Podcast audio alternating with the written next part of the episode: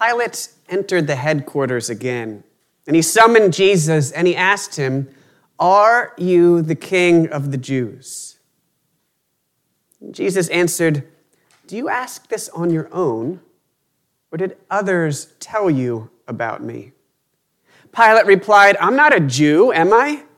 Your own nation and the chief priests have handed you over to me. What have you done? Jesus answered, My kingdom is not from this world. If my kingdom were from this world, my followers would be fighting to keep me from being handed over to the Jews. But as it is, my kingdom is not from here. Pilate asked him, So you are a king?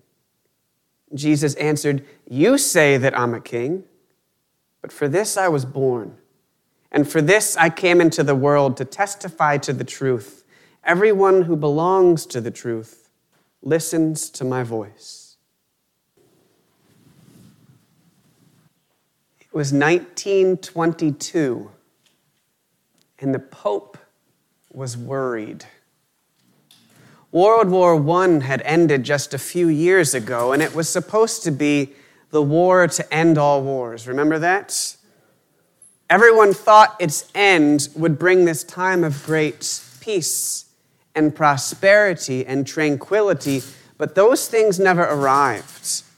Instead, much of Europe had been turned to rubble. Governments were being overthrown. There was widespread economic chaos, stagnant wages, rising unemployment, and poverty so severe that in some places people were starving to death. And beneath it all, this festering anger over the war that had just ended and hatred between opposing nations.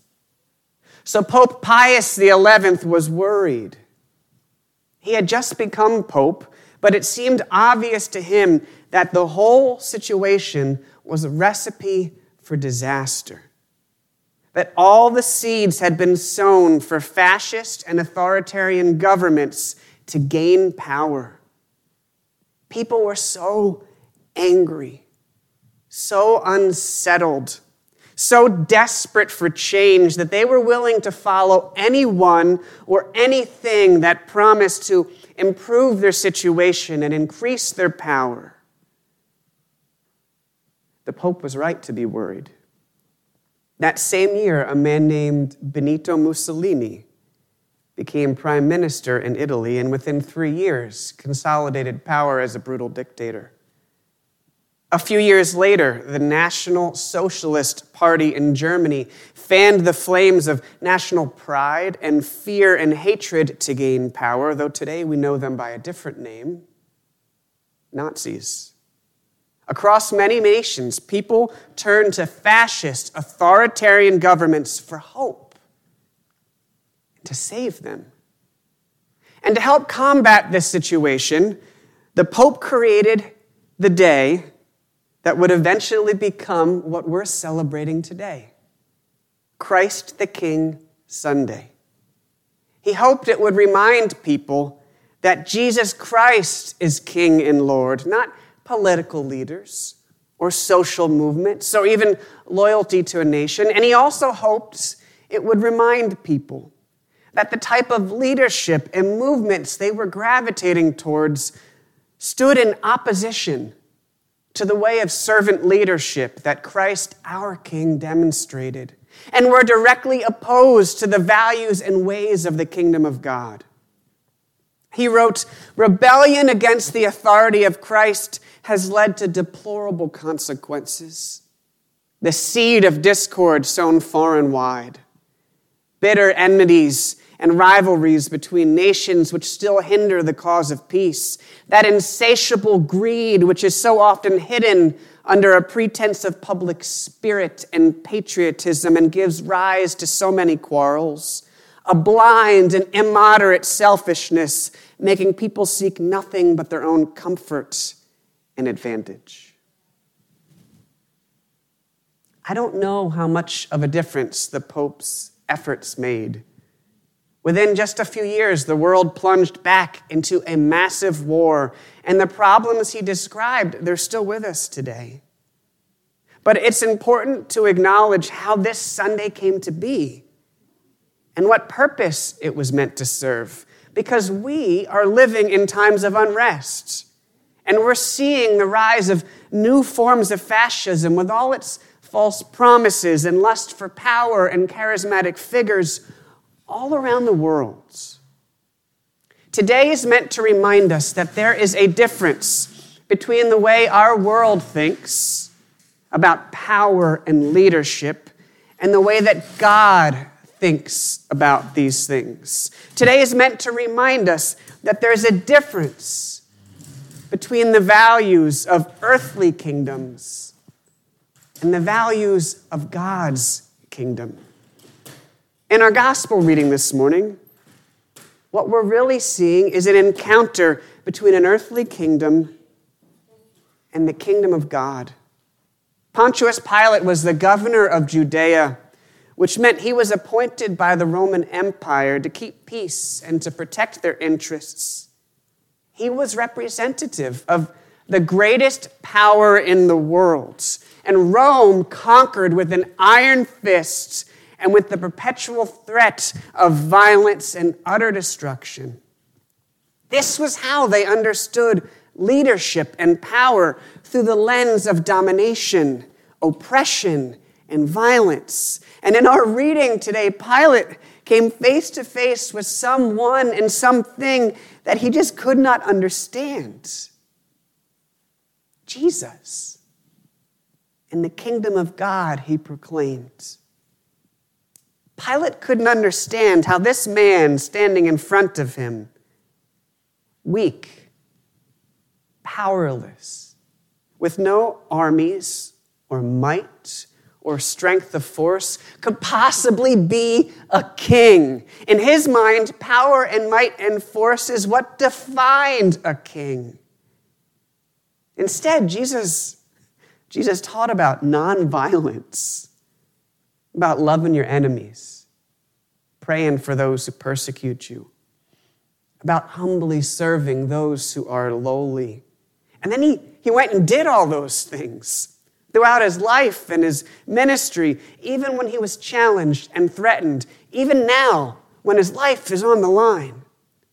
When one of his followers took out a sword and tried to keep Jesus from being arrested, Jesus told him to put it away. He said, Those who live by the sword will die by the sword, and that is not the way of God's kingdom. He told Pilate, If my kingdom were of this world, my followers would be fighting to keep me from being handed over. But that wasn't happening because Jesus' kingdom is not of this world. We should not think of Jesus as some enlarged version of human kingship Jesus defines what a king truly is and is meant to be. That's why he criticized leaders who used power for their own gain, to advance their position, to take advantage of others. He told his disciples, You know that among the nations of the world, their great ones lord it over them, but it's not to be that way among you. Whoever wants to be great among you must be a servant. For Jesus, the mark of true greatness is service to others. The mark of good leadership is servant leadership. The way of righteous power is to use it for the well being of others. And the sign of belonging to God's kingdom is a rejection of extreme nationalism and instead embracing people of every tribe and nation with love. God's kingdom rebukes and opposes authoritarians and dictators, and anyone who seeks to oppress or hold people down, anyone who uses power for their own gain at the expense of others, anyone who employs and embraces violence and force to dominate and control. This is why the earliest Christians were willing to do anything share God's love and spread God's kingdom except use violence or pick up the sword or embrace this world's way of domination and control. In fact, they were far more willing to die before doing that. Throughout time, that's been hard for many people to understand. But Christians have lived this way because we do not belong to any kingdom of this world. We belong to God's kingdom, where Jesus Christ is king. And so today we are meant to ask where has our thinking, our actions, our worldview been hijacked by the ways of this world? In what ways have we placed our allegiance to other things before our allegiance to Christ? Goodness knows there are a lot of temptations to do so. And God calls us to repent and to embrace the values of our King and his kingdom. Now, listen, I know all this talk of kings and kingdoms might make some of you uncomfortable and nervous because it brings to mind images of feudalism. And because, if we're honest, as Americans, we are like really sensitive about monarchy and royalty. Though we're also obsessed with the British royalty, and I don't understand that. And that, that has nothing to do with my sermon at all. I felt like I just needed to get that off my chest. But we should be clear what we mean when we talk about Jesus being king. What we're saying is that Jesus is in control.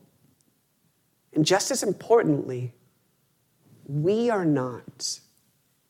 I don't mean Jesus is in control in the sense of like everything happens for a reason or it's all part of God's plan. I hear people say that a lot, and I'm not always sure what it means, but it sounds like people are saying that every single thing that happens in this world, down to the tiniest of things, take place because God wants them to and makes them happen. And that isn't true. God doesn't want evil in this world. God does not seek tragedy or brokenness. God does not desire for people to be harmed or hurt. God does not will injustice or oppression, and God does not wield violence. If that were the case, how could we ever trust God? You see, acknowledging that Jesus is king means admitting that we are not in control. We're not in control of this world or the events around us. If we're honest, we're not even in control of our own lives. We want to be in control because we want power and because the world around us is uncertain and a little terrifying, and being able to control it, that would be great. You know what I'm talking about. But any control we think we have is mostly an illusion. And proclaiming Jesus as king means setting down our desire for control. And to be honest, I needed that reminder this week. I've shared with you in the past that I received treatment for both anxiety and obsessive compulsive disorder, and, and not having control is hard for me, as it's hard for most people. I see you laughing back there. it's hard for most of us to not have control, isn't it? It probably also won't surprise you to hear that being a pastor during this pandemic has also been hard. And recently, I've been scared. I've been scared about what our church may look like when COVID recedes and we return to normal. I've been scared that people might not come back and that all our efforts during the pandemic to keep people engaged will, will turn out to be ineffective and inadequate. And my response to those fears has been to try to control everything to work too hard, to worry even more, to try to do everything myself, to feel the weight of keeping everyone connected on my shoulders as if it's all my responsibility. So I have to work harder and exert more control until I feel overwhelmed and like I'm being crushed. Which is why I'm so grateful for Christ the King Sunday and the reminder that I am not in control. Because while letting go of our desire for control is scary, it's also liberating. And setting aside our need for control brings peace and freedom. Christ is king. And that doesn't mean life's always going to go the way we want or that we'll be protected from all the troubles of this world, but it does mean we have a king who's with us amidst those troubles, providing us strength and faith that hopes. It means we can trust that this world, as Pastor Sarah said during the beginning of our service, is headed towards the destination that Jesus promised, when God's kingdom will come fully to this earth and wrongs will be made right and the world will be healed. And we can trust our King. Jesus has shown he's worthy of our trust. He was willing to face Pilate, willing to be condemned, willing even to die on a cross for us, for our well being, for our salvation. Jesus has shown that he will stop at nothing to care for us. He's shown us exactly what kind of king he is. And so this morning we proclaim Jesus Christ is King. And we are not. And for that, we give thanks. Amen.